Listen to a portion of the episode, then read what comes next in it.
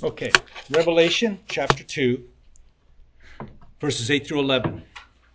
And to the angel of the church in Smyrna, write, the first and the last, who is dead and has come to life, says this I know your tribulation and your poverty, but you are rich, and the blasphemy by those who say they are Jews and are not, but are a synagogue of Satan.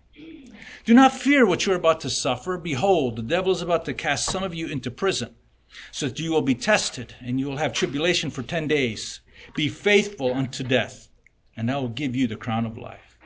He who has an ear, let him hear what the Spirit says to the churches. He who overcomes will not be hurt by the second death. Now, we already looked at the first several verses here. As I mentioned last time, I know it's been uh, a while, uh, but it, this is one of the central passages in all of Scripture that deals with suffering for the sake of the Lord. And Smyrna was a city where Christians suffered tremendously because Smyrna at that time was a city that was in competition with Ephesus for recognition as the most splendid city of Asia Minor. And it was very proud of its devotion to Rome and to emperor worship. They boasted. And what's interesting is of the seven churches here in Revelation chapter 2 and chapter 3, this church in Smyrna and Philadelphia are the only two churches that Jesus wrote to where he did not have any complaints. There's only commendation, encouragement, eternal to, or promise of eternal life. And most believe that the reason why Smyrna was included is because they did suffer for the cause of Christ. We are called to suffer. And this church suffered because this city, if you recall, I mentioned, was very fervent with emperor worship. They boasted to be the leader in that area of emperor worship. And those who refused to worship the emperor, they would be executed. They were liable for that. And it also suffered because it had a sizable group of people, uh, Jewish population. And there was great antagonism between the Jews and the Christian community, the church. And so the Jews many times would slander the Christians and expose them to the Roman uh, authorities so that they would be uh, arrested and even uh, executed. And so the evidence that we have when we look back with archaeology and all the studies that have been done, when we look at the evidence of uh, uh, the Smyrna at that time, it shows that life for faithful Christians was very, very dangerous. In fact, it was more dangerous there than anywhere else in the Roman Empire. Okay, so it was very difficult. And if you recall, when it comes to suffering, uh, before we actually got into this study, we looked at 1 Peter chapter 1, verse 6 through 7, and I want to read that by way of reminder. Because Peter said, in 1 Peter chapter 1, verse 6 to 7, he said, In this you greatly rejoice, even though now for a little while, if necessary, you have been distressed by various trials. And then first two words of verse 7, so that Remember, I made mention of that. So that the proof of your faith, being more precious than gold, which is perishable, even though tested by fire, may be found to result in praise and glory and honor at the revelation of Jesus Christ. The point being is that from this we see that whenever we suffer, there's a divine design behind it.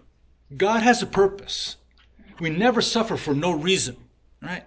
And that's why I said back then, I say again, I praise God that there's always a so that before we suffer.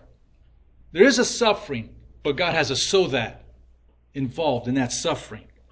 It emphasizes here that there's always a higher spiritual end in view for the sake of which God orchestrates our troubles and our trials.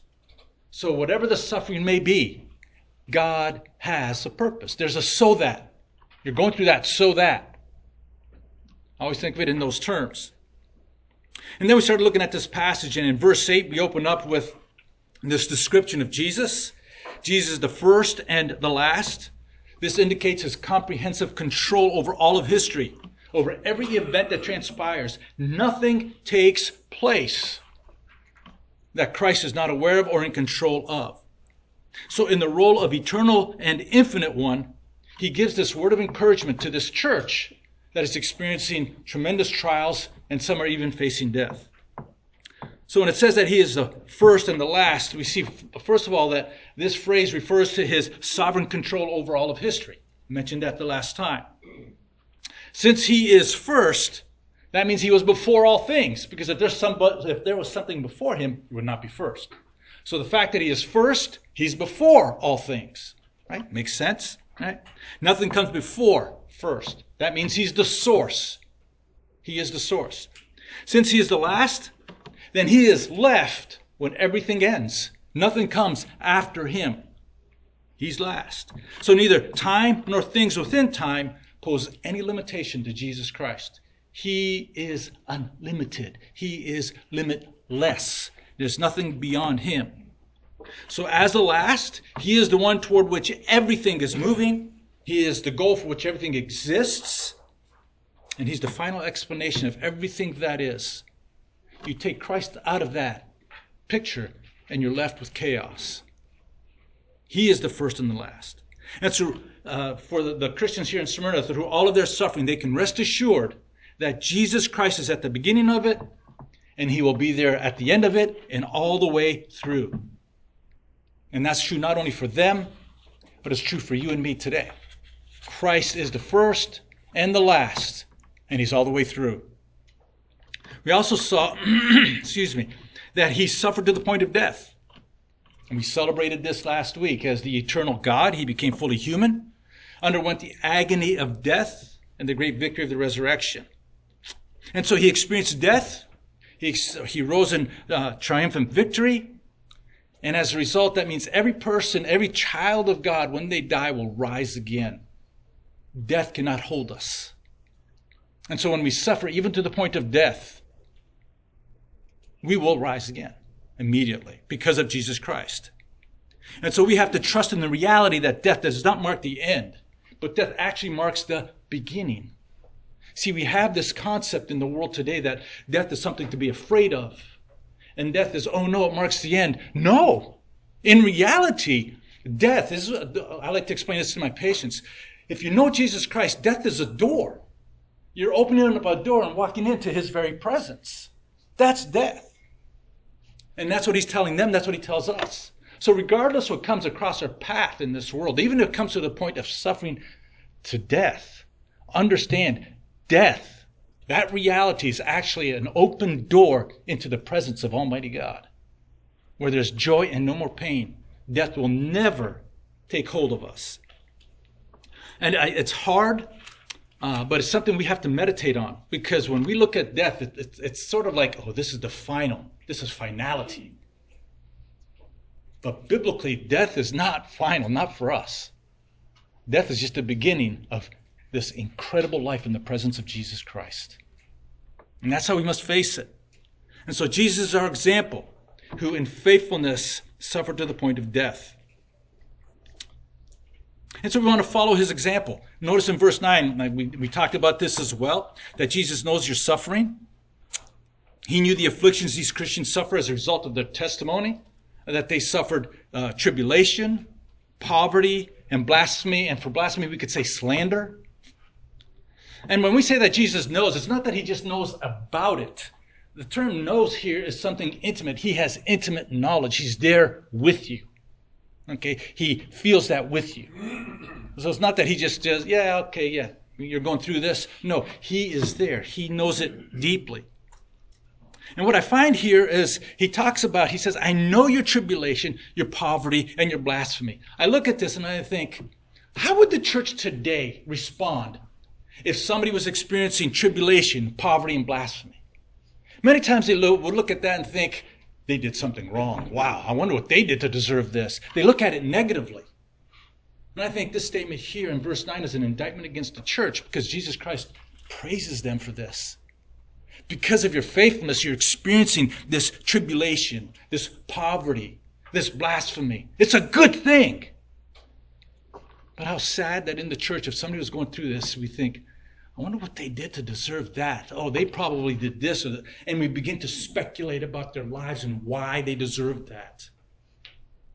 And Jesus says, No, this is commendable. When we suffer for Christ and we go through this, it's commendable. That's something we should praise God for. Right? Even Peter in the book of Acts praised God that he was worthy to be um, uh, to suffer for him. We just don't see that in the church today. Jesus knows when his own suffer. Now, notice these three. He knew about the heavy pressure they were under. That's what tribulation uh, refers to. It means pressure. It's, it's a picture of a rock, this massive rock that is rolling down and just crushes everything in its way. That's tribulation. They were having the life squeezed out of them. He knows about their extreme poverty. And that's part of the suffering that they went through. The, the Greek term here for uh, poverty means beggarly destitute, utterly without means. They didn't have what it takes to live. What's really interesting is that Smyrna was a very wealthy city. And so, in the midst of an extremely wealthy city, we have these Christians uh, that were suffering this great poverty. And the reason being is because the society was very hostile to them. They were antagonistic to Christianity, and therefore it would be difficult for followers of Christ there in Smyrna to earn a living they would be excluded. So he knew their extreme poverty. And then he knew about their blasphemy, or the not their, their blasphemy, but the blasphemy coming against them. Slander, if you will. And so, yes, there was tribulation, there was poverty, but there was malicious slander and lies to destroy their character. And so those who were claiming to be real Jews were casting these slanderous thoughts. And of course, uh, Jesus says they, they may be uh, Jews biologically, but they're not true Jews. They are of the synagogue of Satan because they're doing the work of, the, of Satan. We know that the devil is the slanderer. That's what he does, and that's what they were doing. And that's where we ended. So we want to pick up in verse 10 and continue in our study. Yes? When it says, yet you are rich, does he mean then spiritually rich? Rich in the sense that, and we're going to talk about this when we look at it, we, uh, rich in the sense that no matter what they do, no matter what happens to us here, Think about the wealth that we have in Christ. Something that this world cannot touch, not even Satan himself. So, yes, from the world's perspective, they appeared poor, in poverty. But from God's perspective, they were very wealthy. You can't get wealthier than that. And again, I'm glad you brought that up because too often we measure our wealth based on what we have here in this world, right? We compare ourselves to what other people have, and uh, we measure our wealth, our uh, quote richness, if you will, based on whatever what the uh, culture says. And we have to come back to the reality and realize it doesn't matter what the culture says. It doesn't matter what Hollywood says or what the news says. It matters what God says. And God says, I am in Christ. My life is secure. And I have eternal life with Christ. His glory. That's my inheritance. And you can't get richer than that. So yes, the world says you may be impoverished, but God says you have more wealth than this world can even imagine. And we have to concentrate and meditate on that reality. Because we are, it's easy for us to be misguided by what this world says. And get consumed in, uh, with, with all the stuff of this world, becomes idols. Now, we come to verse 10, and in verse 10, Jesus begins to tell us how do we deal with suffering. He says, Do not fear what you are about to suffer. Behold, the devil is about to cast some of you into prison so that you will be tested, and you will have tribulation for 10 days. Be faithful until death, and I will give you the crown of life. So the first thing he tells us in the midst of suffering is do not be afraid. He tells them, some of you are going to be put in prison. Do not be afraid. Some of them would even die. And even there, he says, do not be afraid. And here's what's interesting Jesus knows this, but we have to understand he doesn't prevent it. He could have, he could have stopped it. But he didn't prevent it because he has a purpose behind it. He doesn't alleviate the poverty that they were going through. He doesn't publicly vindicate his people in the face of those who hurled these accusations against him. He could have, but he didn't when Satan moved to incite their imprisonment and even uh, uh, execution, Jesus chooses not to intervene and save them from that. It doesn't mean that Jesus is cold hearted and he doesn't care. It's that Jesus has a purpose behind it. And we must understand that. Because it's very easy to blame God when we go through this and say, Why, God? Why do I have to go through this? Why are you doing this? Why don't you stop this? He can. He chose not to. And he commanded in the midst of all this persecution, do not fear. In fact, the Greek here actually is stop fearing. Stop being afraid. It's emphatic here. Don't be afraid anymore. Don't be afraid of anyone. Difficult, I know. So this church was experiencing persecution, and they were f- uh, facing this future with fear and trembling. They were scared of what was going to happen.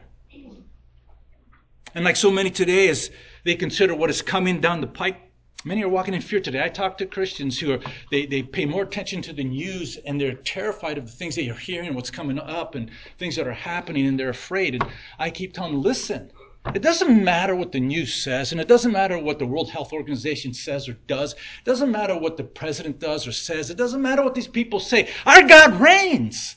He's in control. Nothing happens apart from His permission and His will. And He will work it out according to His good pleasure.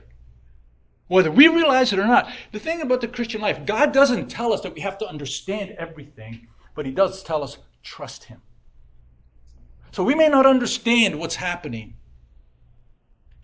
But God says, that's okay. I know what's going on. Just trust me. Just trust me. And so there's a lot of fear in this world today, even amongst Christians. And Jesus is saying, don't be afraid. Stop being afraid. We have no need to fear. Which is, again, I know it's, it's hard, but it's so critical. So Jesus didn't want them to be afraid, and he doesn't want us to be afraid because you see, fear stirs up uncertainty, doesn't it? It causes courage to fade away. The theme of fearing is repeated over and over and over in Scripture. Think about the life of Joshua. How, when we read the book of Joshua, what are the very first words there in the first section? Do not be afraid. Very first words. And he repeats it often. And you read it throughout the entire Old Testament. Psalm 46, verses 1 through 3 says, God is our refuge, therefore we will not be afraid. In 1 Peter 3.14, he quoted Isaiah, says, Do not be afraid of them. And over and over and over it's repeated many, many times, Old and New Testament. Do not be afraid. Stop being afraid. You don't need to be afraid. And so the fact that it is repeated that often means that fear is something we battle. That's real. It is something we battle. And he says, do not be afraid. And so God knows that we're going to face fear, and so he addresses it again and again and again. And notice that he, uh, Satan here, as part of the tribulation, is going to um, arrest them, have them uh, for 10 days. Now think about that. Even that's limited. Because God is going to allow it, but he's only going to allow it for 10 days. Right? Our God is sovereign in this. God has ordained his limitation on Satan, and he's ordained his purpose for the believers to go through this persecution, and the purpose is to be tested. In fact, the, the Greek emphasizes here to be completely tried, to be completely tested. And it's important to note here that although the persecution is severe, even unto death for some of them, God has not forsaken his people. So, regardless of what we go through in this life, regardless of what comes down the pike, we must understand our God is still sovereign and he has not forsaken his people. He will not forsake you. He will not forsake me. His glory is on the line. Do you think he's going to compromise his glory? No, not at all. He has not forsaken you or me. And here's the beauty of it. No, what Satan intended for their destruction I love this. What Satan intended for their destruction, God designed it for their spiritual growth. I love how God works, right? Satan's intent was to undermine their faith, and it's the same purpose today. He wants to undermine our faith. He wants us to question God. He wants us to doubt God. And the best way to not give in is to not fear. Fear usually causes compromise, doesn't it? When we begin to fear, we begin to cave in, and we begin to compromise in the way we live and do and respond. He says, Don't be afraid. Stop fearing. Know that God has not forsaken us. He has divinely appointed purpose for us so that we would be made more like Jesus Christ. So we will go through trials. We will go through tribulation. We will suffer. That's why James says in James chapter 1 consider it all joy. In the midst of that suffering, we are to rejoice. Why? Because we know that God ordained it so that we become more like Christ. Is there anything better in this world than to become like Jesus Christ? And so we can rejoice. Yes, there's going to be suffering. Yes, there's going to be tribulation. Yes, all of these things will hit us. But remember, there's always a so that. God is using it to make us more like Jesus Christ. And so we can rejoice as a result. And so, although Satan's goal and purpose is to hurt us, God takes that and uses it for our good, even if we don't understand it. God's will is sovereign. His purposes cannot be thwarted. Keep that in mind. So if you're going through a difficult time, understand God is bringing it to pass for a good purpose, for His glory and our good. We may not understand it, but by faith we trust. By faith we trust. Because we know He's using it, that we become more like Christ. And to become more like Christ is the epitome of life. And so Satan does it, but God in his sovereignty overrules and accomplishes his purpose. One scholar, uh, I want to read this to you, I thought it was interesting. He said this about suffering and uh, the pain that comes about. He says, Scripture clearly reveals that Satan can subject the loyalty of the followers of Jesus to severe tests that are designed to produce failure.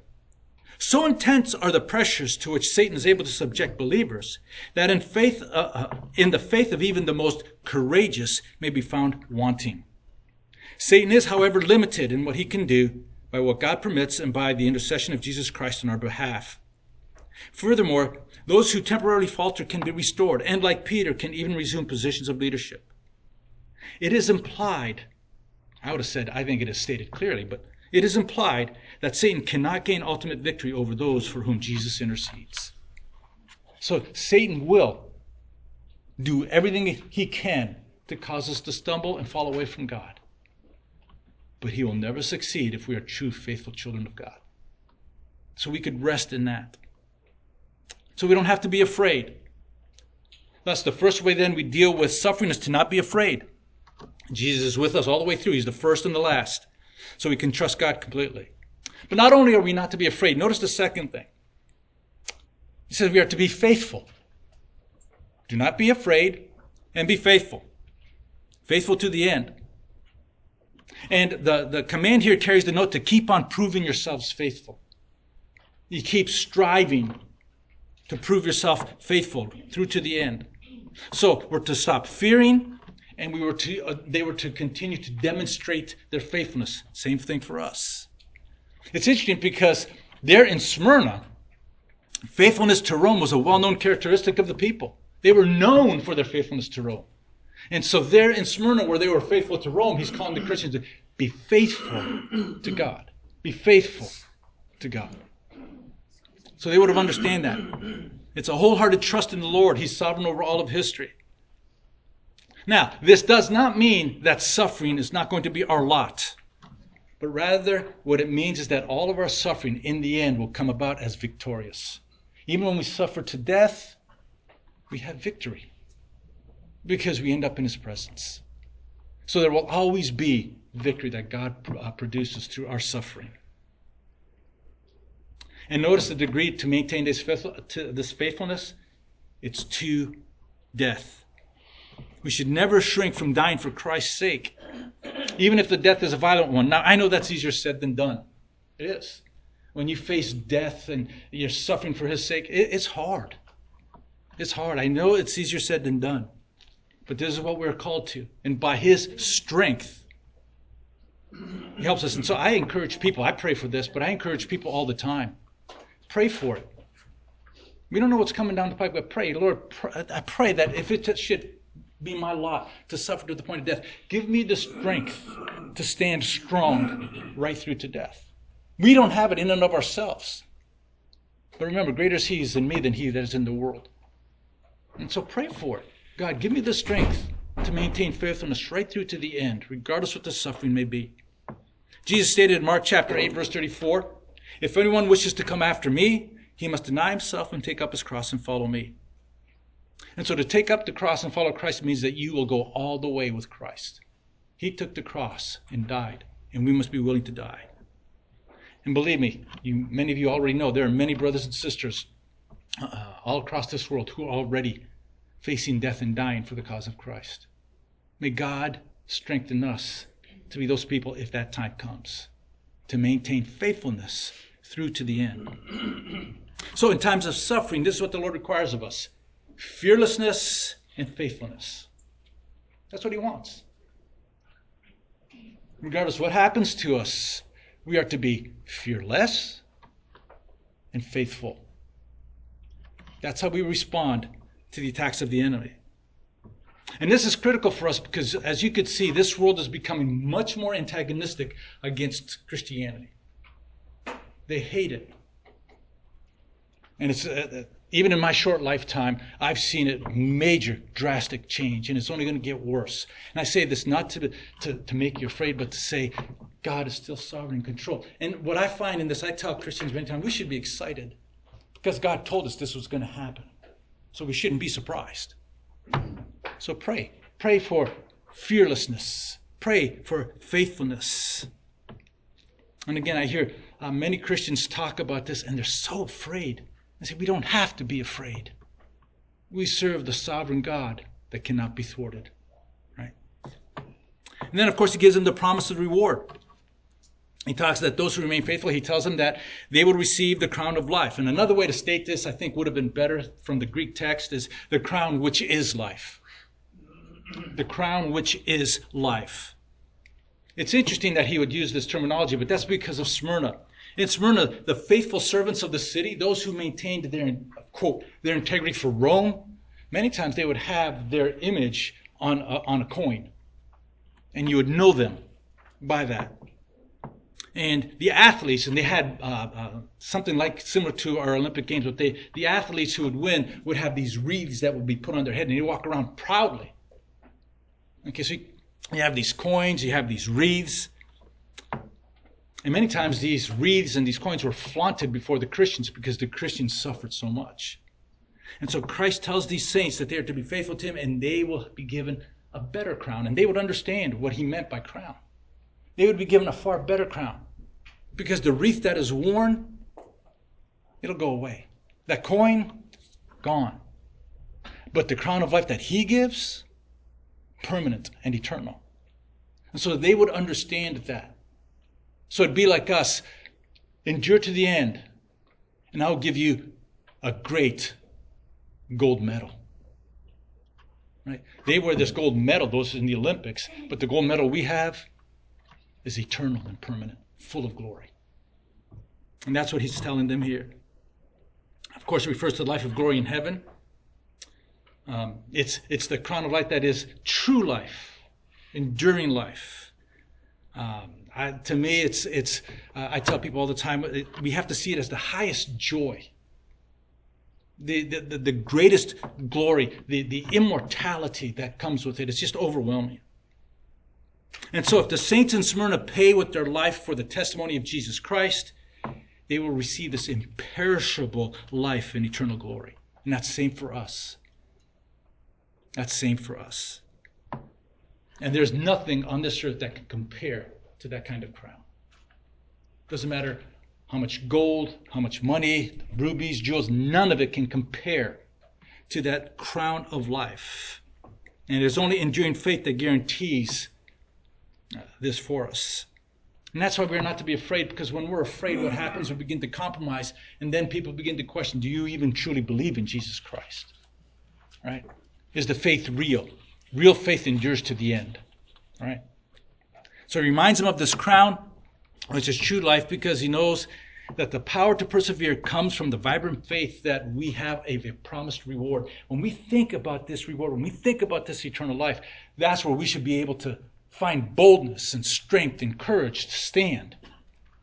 Because what is in, in what's in store for us is eternal glory. It's not like you just die and that's it. No, if they, if we face death, if we suffer for the cause of Christ, we must understand that what awaits us is incredible glory. See, Jesus calls for faithfulness unto death again and again by reminding us of that future reality, that depth and that quality and that, that ending, uh, unending life that He gives us. It far outweighs whatever you think may satisfy you here. And oh, how we have to meditate on this daily. That's why Paul told the Colossians, set your mind on the things above. The reason why he tells us that is because that's where we find boldness and courage. When we meditate on the fact of what happens to us, who we will be, who will we, we will be with forever, never, ever to taste sin and pain and death again. That's ours. That's our reality. That's not fantasy. That's not make believe. That's our reality. We need to meditate and think on it constantly. Because it is there that we find courage to realize it doesn't matter what happens here. My reality is much different. He, he wants us to focus on that. And this is precisely the point that Paul makes in 2 Corinthians chapter 4, verses 16 through 18. He says, Therefore, we do not lose heart. But though our outer man is decaying, yet our inner man is being renewed day by day. For momentary light affliction, think about that. Momentary light affliction is producing for us an eternal weight of glory far beyond all comparison. While we look not at the things which are seen, but at the things which are not seen. For the things which are seen are temporal, but the things which are not seen are eternal. There are three contrasts here I want to point out to you because they are very important. He talks about momentary light affliction. And what does he contrast that with? Eternal weight of glory, far beyond all comparison. Right? So, regardless what we go through, whatever it may be, even to the point of death, God says it's momentary and it's very light compared to the eternal weight of glory that is ours. That's the first contrast. Second, he says, things which are seen, contrasted with things that are not seen. What are the things not seen? the ultimate glory of heaven. The ultimate glory. And then third, he said, things which are seen are temporal, things that are not seen are eternal. Think about those contrasts. Because these contrasts are our reality. Okay, what we have here is we have eternal weight of glory that we don't see now, but we will see for all eternity. And by the way, that eternal weight of glory, that when we're there, we need to understand it gets better when we get there. It does. Think about it, okay? It, it, it makes sense. Our God, it's how great He is, infinite, is He not? If God is infinite, how long is it going to take God to reveal His glory to you and me? For all eternity. You know what heaven is? I've said this many times. Heaven is God revealing his glory to you and me so that every moment we are there, our joy increases. We are overwhelmed and stunned again and again and again. After 10,000 years, when we think we can't handle it anymore, God says, We haven't even begun. It gets better and better. That's the eternal weight of glory. That's reality for us, not what this world says. And that's why Jesus says, Don't be afraid. That's why Paul could say, hey, we have this eternal weight of glory. It is for all eternity. It gets better and better. Is there boredom in heaven? No. Are you kidding me? Every moment we are there, we will be blown away by the glory of God as He reveals it more and more and more. We will be stunned and shocked, overwhelmed for all eternity. I think about those things and send shivers up my spine. I say, God, take me today. Then my wife gets mad at me. Just, ah, oh, to be there and to experience that. That's our reality. And that's what we have to meditate on and think on again and again and again. Because if not, we, in, uh, we live in fear and we begin to compromise. Because we become consumed with what this world says we're supposed to be consumed with. And I say, forget the world. In fact, I tell people constantly, I say, listen, if you're going to watch the news, you have to watch it in context of Scripture. If you can't do that, then don't watch the news. Seriously, don't. Because you will be misled, I guarantee you. You'll be fearful, you'll be afraid, you'll be terrified. I'm not saying you shouldn't watch the news, but watch it in context of Scripture. Our God reigns. He's still on the throne, and He says that we have this eternal weight of glory to look forward to. And as far as I'm concerned, bring it on. Because I'm ready to experience this weight of glory. That's, what, that's our reality. And then notice in verse 11, uh, he continues with this reward. It says, he, he, Jesus says, He who has in ear, let him hear what the Spirit says to the churches. He who overcomes will not be hurt by the second death. Now, note the word churches, it's plural. That means this is not just for Smyrna, that's for all churches. Lakeside community is involved in this. This is for you and for me. It's for all churches.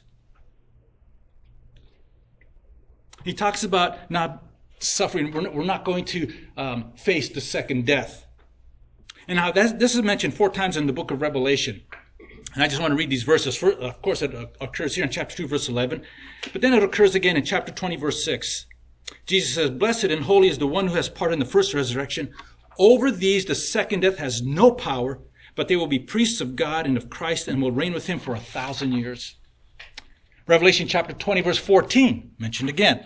Then death and Hades are thrown into the lake of fire. This is the second death, the lake of fire. Revelation chapter 21, verse 8. But for the cowardly and unbelieving and abominable and murderers and immoral persons and sorcerers and idolaters and all liars, their part will be in the lake that burns with fire and brimstone, which is the second death. So, when it says that we will not be hurt by the second death, what's the second death?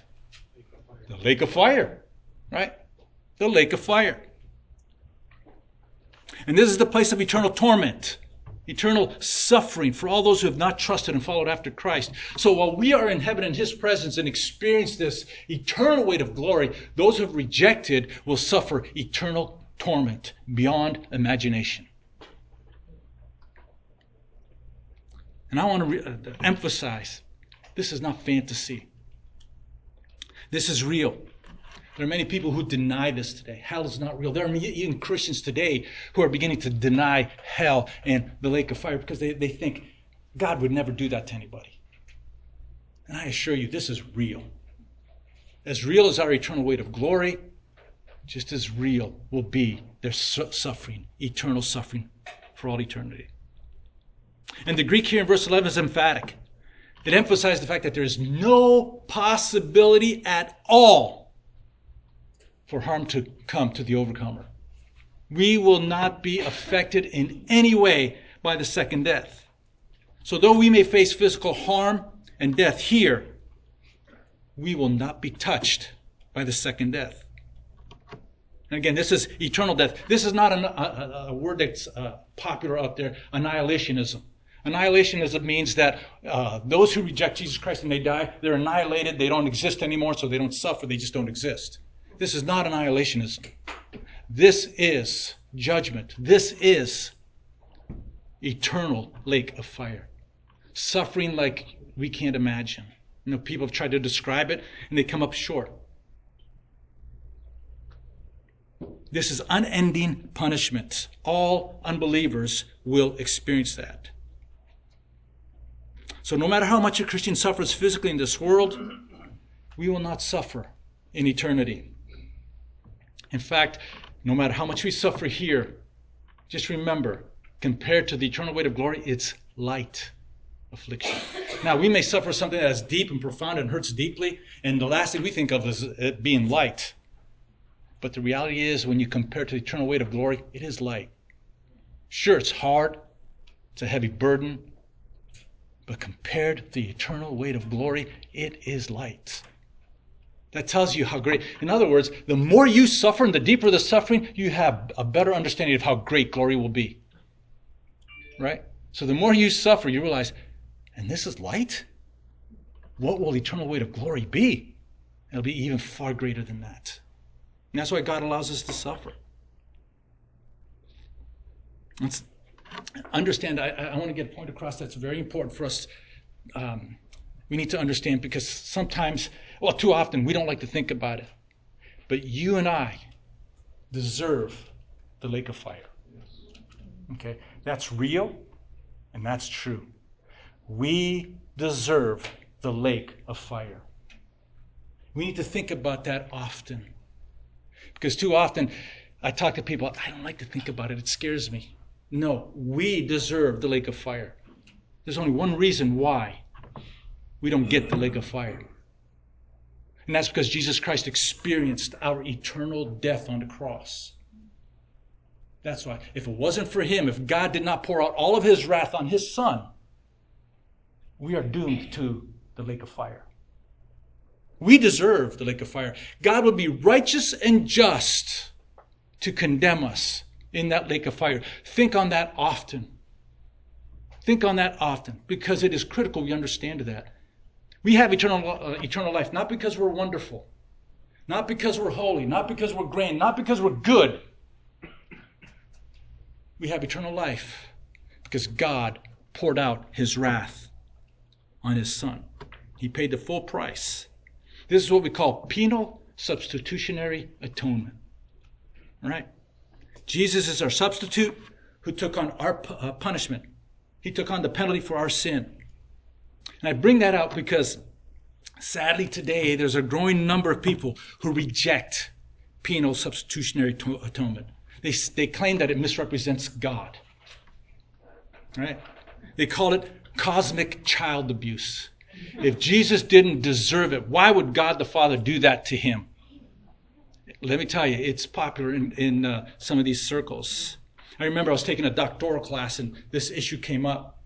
And so the professor had us listen to an interview with, quote, people would call Christian scholars. And this is what they were talking about. It was on a radio program, and you could hear the, the commentator talk about how great this is. It's so freeing. It, he said, It always troubled me that God would punish his son like that. Because if God punished his son, who's to say he won't do that to us? And they're talking like this. And I, I had trouble in that class listening to it. But uh, my fellow classmates did the same thing. In fact, one guy said, Are these people even believers? But these are pastors of big churches.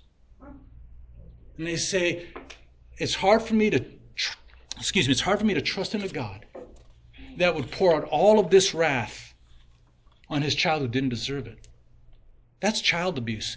And they make this illustration like if I, had, as, a, as a dad, did that to my daughter, I'd be arrested for child abuse. And that's the comparison they were making. And I have to tell you, I'm glad he turned it off because I was starting to have really bad thoughts towards these people, like wanting to reach through the radio, right? Mm. If we did not have a substitute to die for us, what hope do we have? There is no hope. Right.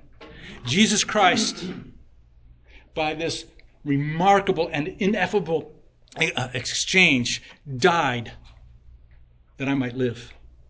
He suffered that I would be set free. And we need to make this our meditation daily. Uh, this is a significant point for Jonathan Edwards. He wrote in one of his resolutions, he said this Resolved, when I feel pain, to think of the pains of martyrdom and of hell. So, whenever you go through suffering and difficulties, compare it to the lake of fire. And you begin to realize wait a minute, this may be painful, but this is nothing compared to what I really deserve.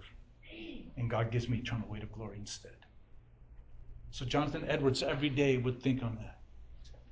Every pain he goes through, he would think, this is nothing compared to the lake of fire, what I really do deserve, and I don't get. And I encourage you to do the same thing. Sadly, too many Christians don't like to think about it. They don't. They don't want to think about it. It's too uncomfortable. But I want you to see that we need to think about it, and we will never be hurt by the second death. Not even when Satan brings his accusations against us, we will not be hurt by the second death.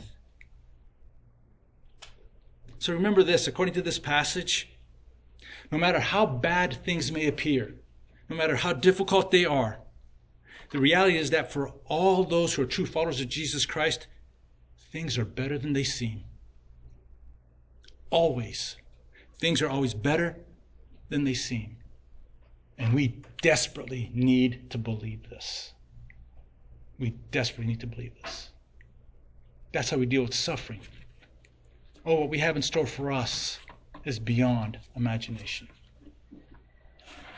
Any questions or comments or thoughts? Yes. Wonder how in the world unsaved people could exist in the world today. It's hard enough for Christians, and we know and have the faith and trust and even though we don't understand, how in the world is unsaved survive? That's how alcohol and pills are so Yeah, alcohol, pills. Not only that, uh, bad thinking, false thinking. You know, man is in charge, man is in control, and on and on and on it goes. Isn't man good? Look how good man is. And I think, really? Have you seen this world? So yeah, there's a but see, Paul tells us in 2 Corinthians 4 4, the God of this world blinds their eyes so they can't see the reality. Praise God, He's opened our eyes that we can see reality.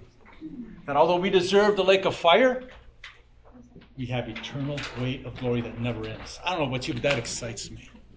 I, I remember one time preaching a sermon on that. I tell you what, it became my mother in law's favorite sermon. She said when she dies, she wants me to preach it at her sermon, and I did. I absolutely love it.